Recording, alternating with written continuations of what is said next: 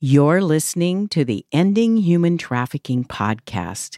This is episode 295. What is the role of a resource parent in serving commercially sexually exploited child victims? With Nicole Strattman.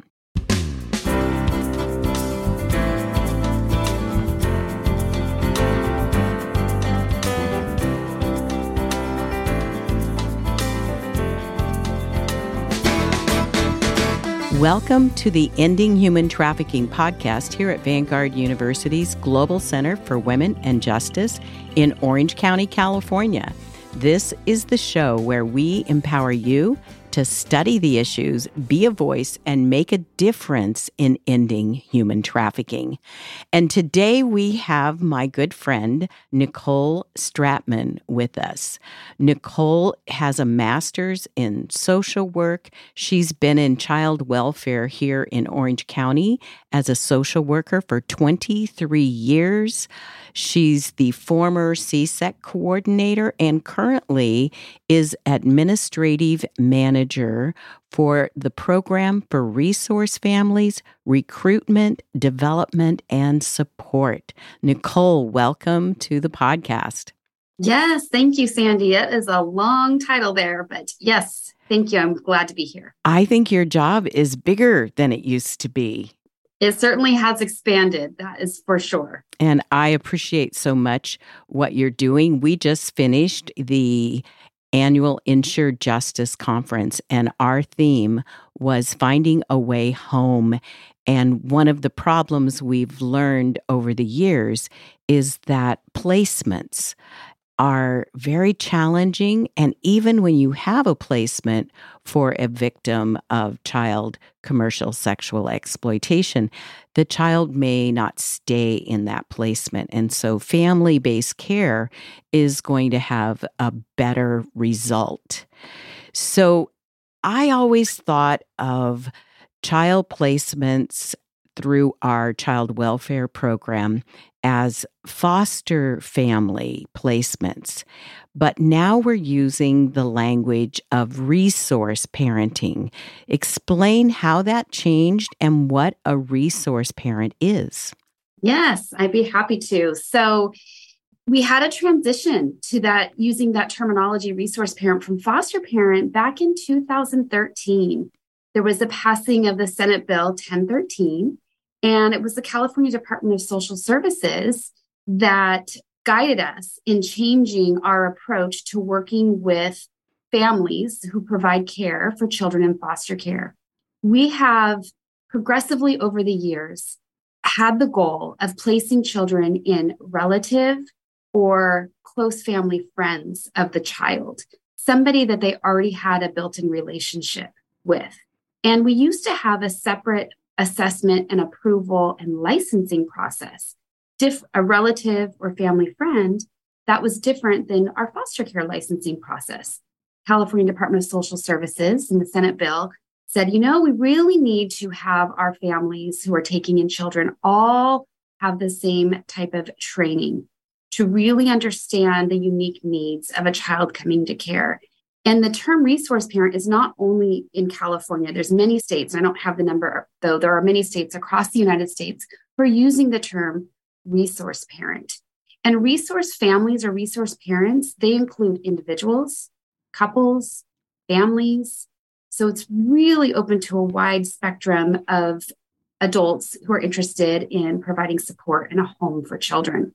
They can be related, have a mentoring relationship, or no previous relationship at all. And that's sort of the idea of foster parent that we all think of that they didn't have a previous relationship. We still encourage those in the community who would like to be a resource parent to an unrelated child to come forward. We really need those homes as well.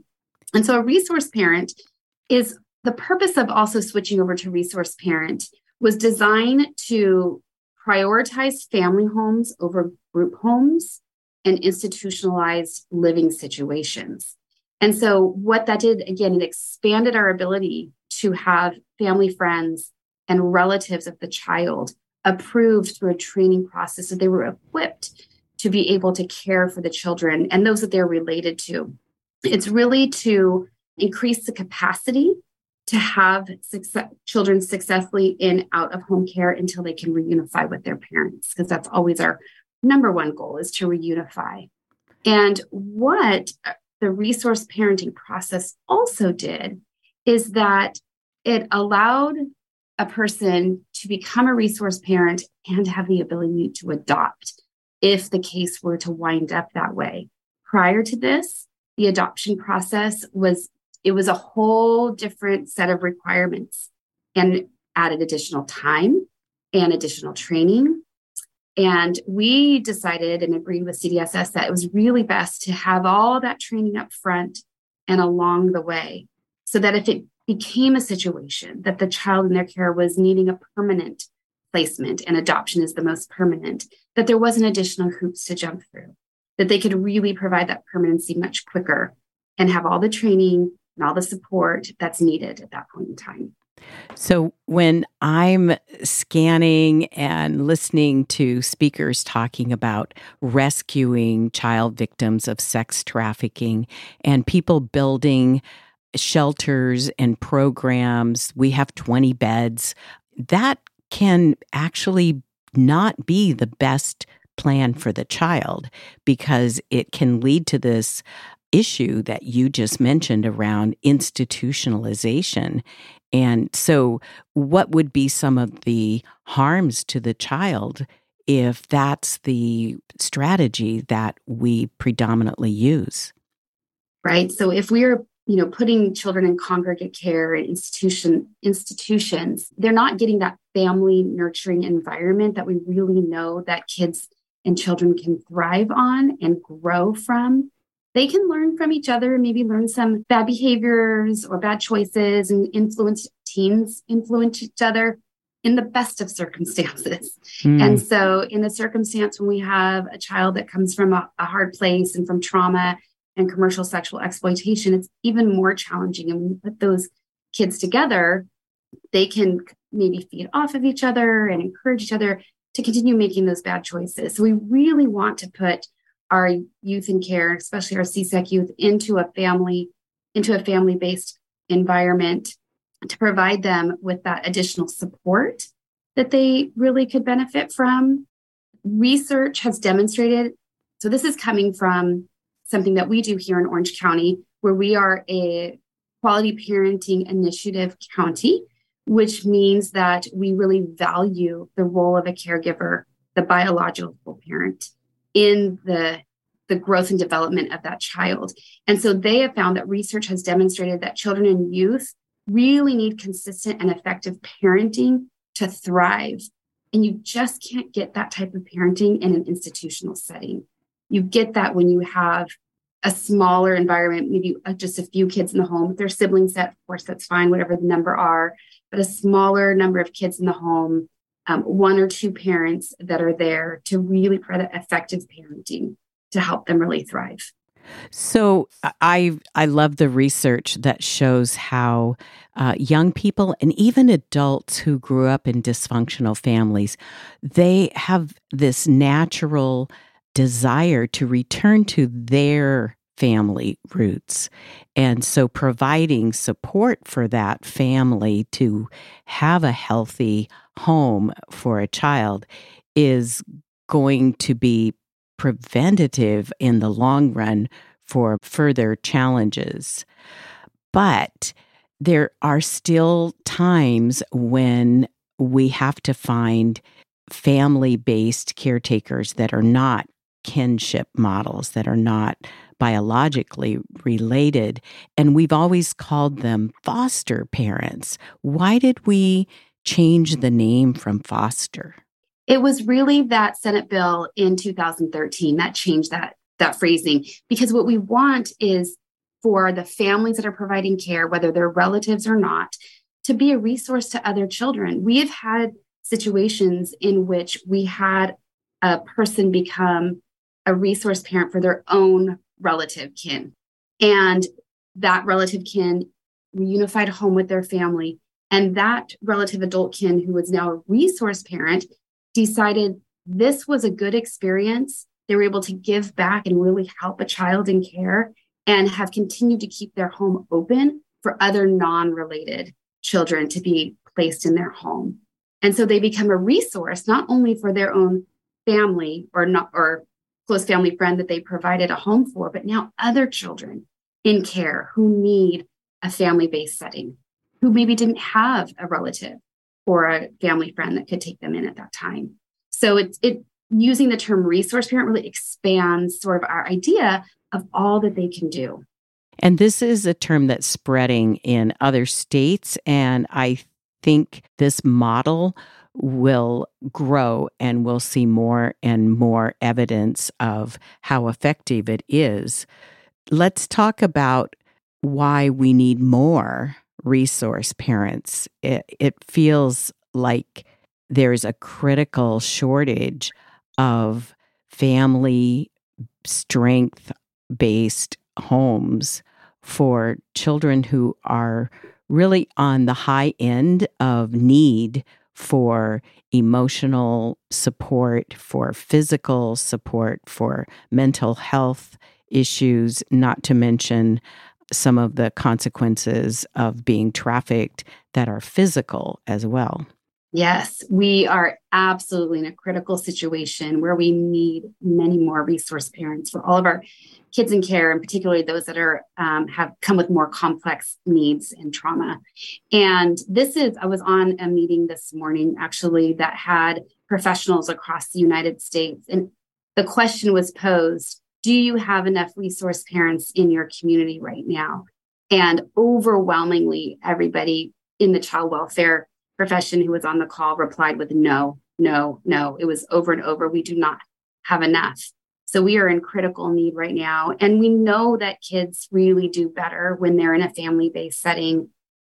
Whenever a child cannot live with their parent, and we need a, another nurturing environment for them to be in. And what we also know that resource parents can do very, very well is that when we're partnering with them, when we use the QPI model in teaming with resource parents, is they can really be a role model to the biological parent or the guardian who is working towards reunification with that child. They can be that role model. They can set the example. They can they can do parenting classes in a way informally and really provide that structure and support that the biological or guardian needs to be able to achieve the goal and and do the things that they need to do to provide a safe home for their child to return home to. It sounds like you need a lot of patience as you go through this process with resource parents. Yes, yes, everybody needs a, a lot of patience. It's it's challenging to be a resource parent because there's many dynamics at work from caring for a child to working with the biological family to also working with the court and the requirements that court has for the child to have appropriate visitation and therapy and extracurricular activities. And so there is a lot of patience and a lot of collaboration between the biological parent, child welfare, the court, and the child themselves on really what we can do to support that child in their healing while they work towards reunifying back home with their parent. So, thinking of how complex that is for the resource parent, what kind of support is available for them when they take on that unbelievable task? Yes. So there's a few different supports that are out there. So there's a in California, there are two ways in which you become a resource parent. You can go directly through the county in which you live to become an approved resource parent, do the required trainings and have the home inspection, that type of thing. We also have foster family agencies. And those are oftentimes community based organizations, nonprofit organizations that also can approve a family to be a resource parent.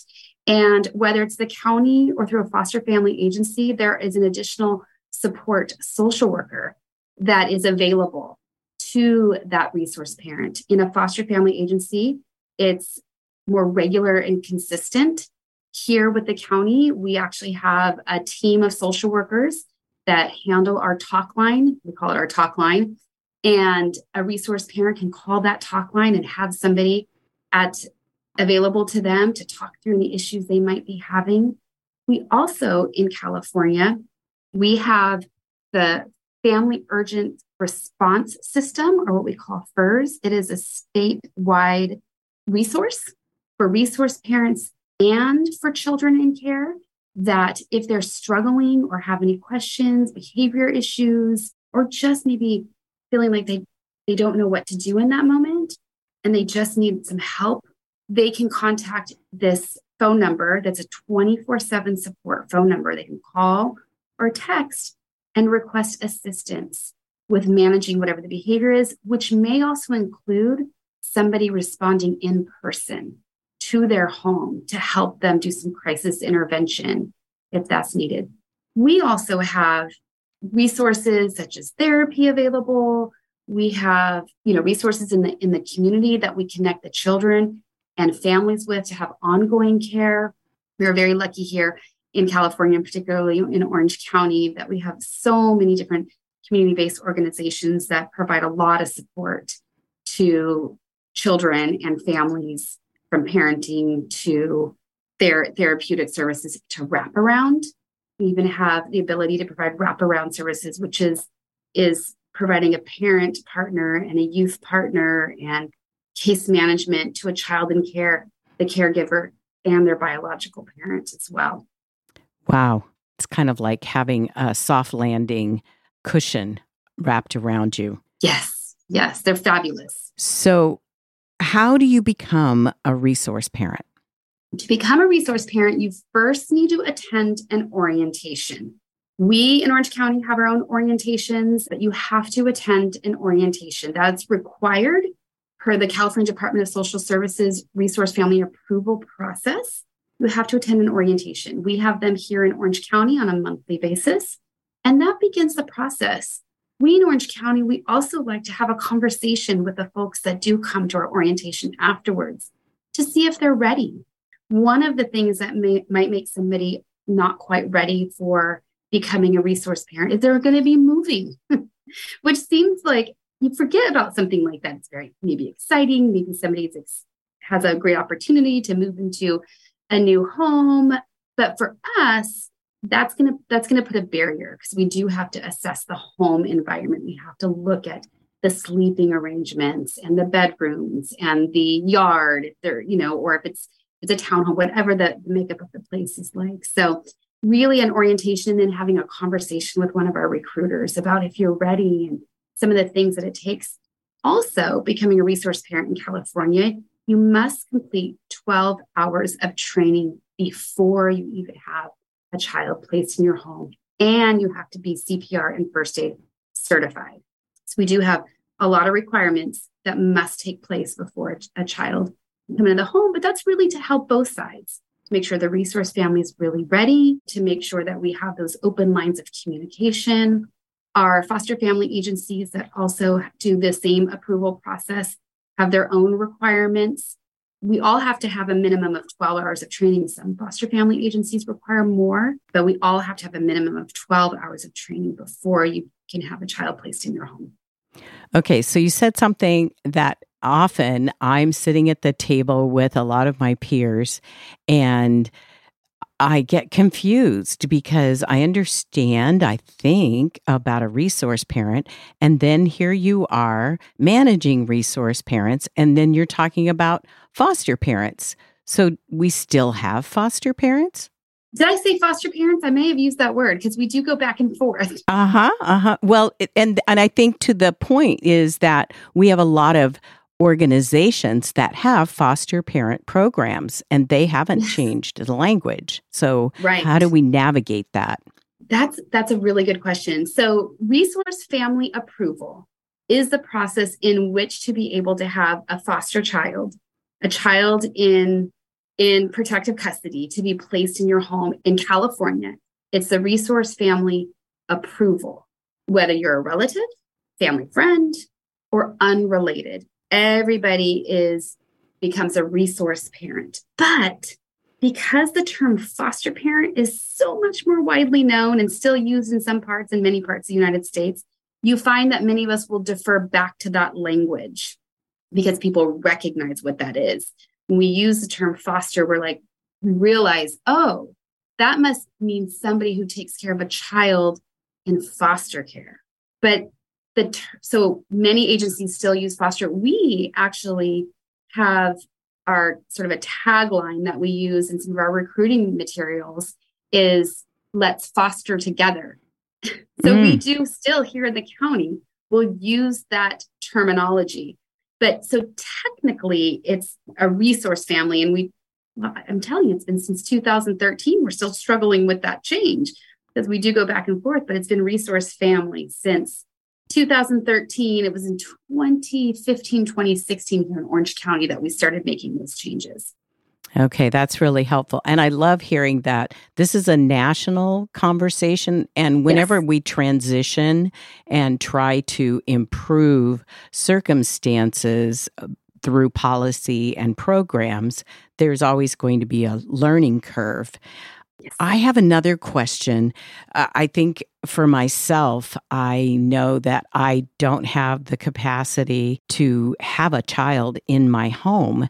And yet at the same time, I want to be helpful. How can someone become a support, but not actually become a caregiver? That's a great question. And, and it's a common question. We even have a flyer that really kind of goes through if you can't you know, adopt as the most permanent and engaged level with a child. And if you can't adopt, then foster, can't foster, then mentor. If you can't mentor, then volunteer. If you can't volunteer, then advocate. Right. And so um, there's so many different sort of levels that you can become involved in for children who are in who are in care currently from mentoring on a volunteer kind of more casual type of basis programs like Big Brothers Big Sisters, YMCA have some of those kinds of things. But one of my favorite ways to support a child specifically in foster care is through court appointed special advocates. And those are volunteers that are appointed by judges to advocate for the best interests of children that are involved in the juvenile court system because they're a victim of abuse or neglect. And they become very involved in the process that the child is involved in through the foster care system. And they will advocate in court via writing in reports or verbally, but also in, in meetings and really become the voice of a, a child. So, court appointed special advocate or CASA is a really great way to have a be able to be a voice for a child throughout this process. But we also have many or many county and other organizations here in California and across really the United States have ways through the faith or other non faith communities to partner with their child welfare. We are relaunching our partnership and we're renaming it Hearts in Motion. Oh. So if you are, isn't that wonderful? Yeah, Hearts I love Motion? it. Yes, it was. Uh, we're moving away from faith in motion because we really want to provide as many open doors as possible for those in the community that may not relate to a faith community, may not belong to a faith community, but they want to do good for, for children. So we have Hearts in Motion, where we have some, again, we've had Faith in Motion since 2007. So it's really going to be the same type of work and partnership where we have some individuals or groups that maybe put together backpacks once a year. But then we have others that put on an event once a month for our children in care Maybe it's coordinating roller skating one evening for our teenagers and, and being present for that and having the ability to maybe build a relationship or a mentor. We've had a situation where we had somebody under that circumstance who was volunteering through their organization to be part of our now called Hearts in Motion to work with our teenagers who built a relationship and was ultimately able to become a resource parent for that youth. And so it, you can start in a kind of a lower barrier way of connection with kids and it might evolve to something more. But our Hearts in Motion spectrum of donating something to spending time with a child to you know creating an event. Also what you could do to support a child if it's if a child's not in foster care is just really being a safe stable adult in a child's life. I've said that before when i've done presentations where we all can really make a difference, whether it's our na- a neighbor, a niece, a nephew, grandchild, uh, maybe you're a coach or a teacher and there's a child that's around that you can just be a safe person, a safe adult, someone that will listen and be there for them. So, I'm a grandma. Everybody knows that. Mm-hmm. So, one of the things that I have done in my own family is I see my daughter and I can tell she needs a break. So, I say, You guys go somewhere. I'm going to take care of the kids. Is there a way to be that extended family for a resource parent where you just give them a weekend off? There is a way to do that. Yes. If you have a re- if you know of a resource parent in your life, whether you've met them through your faith organization or someplace else, you have the ability as a resource parent, like any other parent, to decide if you need caretaking. We call that prudent parenting. So you are allowed to use a prudent parenting mind and determine I know this person, I trust this person, they can babysit or take care of the child for the weekend. That would be okay to do so on a prudent parenting uh, decision. We, I'm so glad you brought this up though, because we are expanding something here in Orange County. And I know it's been done in some other places and called different things, but we're calling care communities which we're starting with some of our faith based organizations, some of our churches, where they have a known resource parent in their congregation. And then they have additional families in that same congregation that know that resource family and can be exactly that. They can be that support person. Maybe they can bring them food if they're in a situation where they need food or help transport to therapy or transport to a extracurricular activity, something like that, or even, yes, give that a little bit of a, a respite break for the caregiver. And so, if we can build those natural supports for a resource parent, it's really good because then they do become that extended family in a way, just as you are the grandmother to mm-hmm. your grandchild, you know? And so, uh, we also do have respite, though, available where we do have resource parents who are approved, who are specifically available to provide respite. So a week or two at a time, or, or a weekend or overnight or something like that. So we do have people that are approved as well. But we love the idea of volunteers who can step up and become part of our care communities. We have them participate in some background checks and some things like that, of course.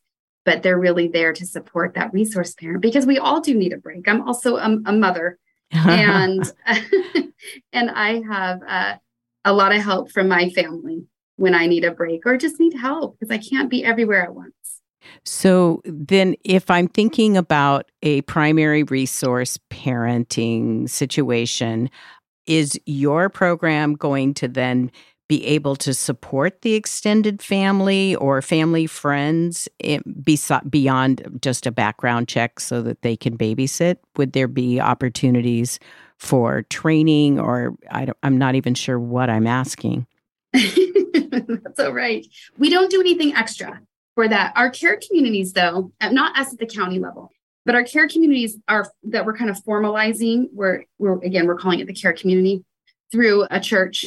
They do provide the training. They will provide training and support. Yes. So if it's formalized as a care community, if it's just a, a friend, a friend, a neighbor, for example, and you need a little bit of help after school or something like that for you know watching the child for a couple hours here or there things like that that's a prudent parenting decision but when we are talking something much more longer and more in depth then the care community is really the way to go and they because because of that additional training and support that the church will provide and i think we have olive crest right now olive crest is a nationwide organization and in Orange County, they're they're a big support of care communities. I'm not sure if they've expanded beyond Orange County with care communities, but um, they're an excellent resource for that. I love that. I'm very aware of their work and appreciate yeah. it as well.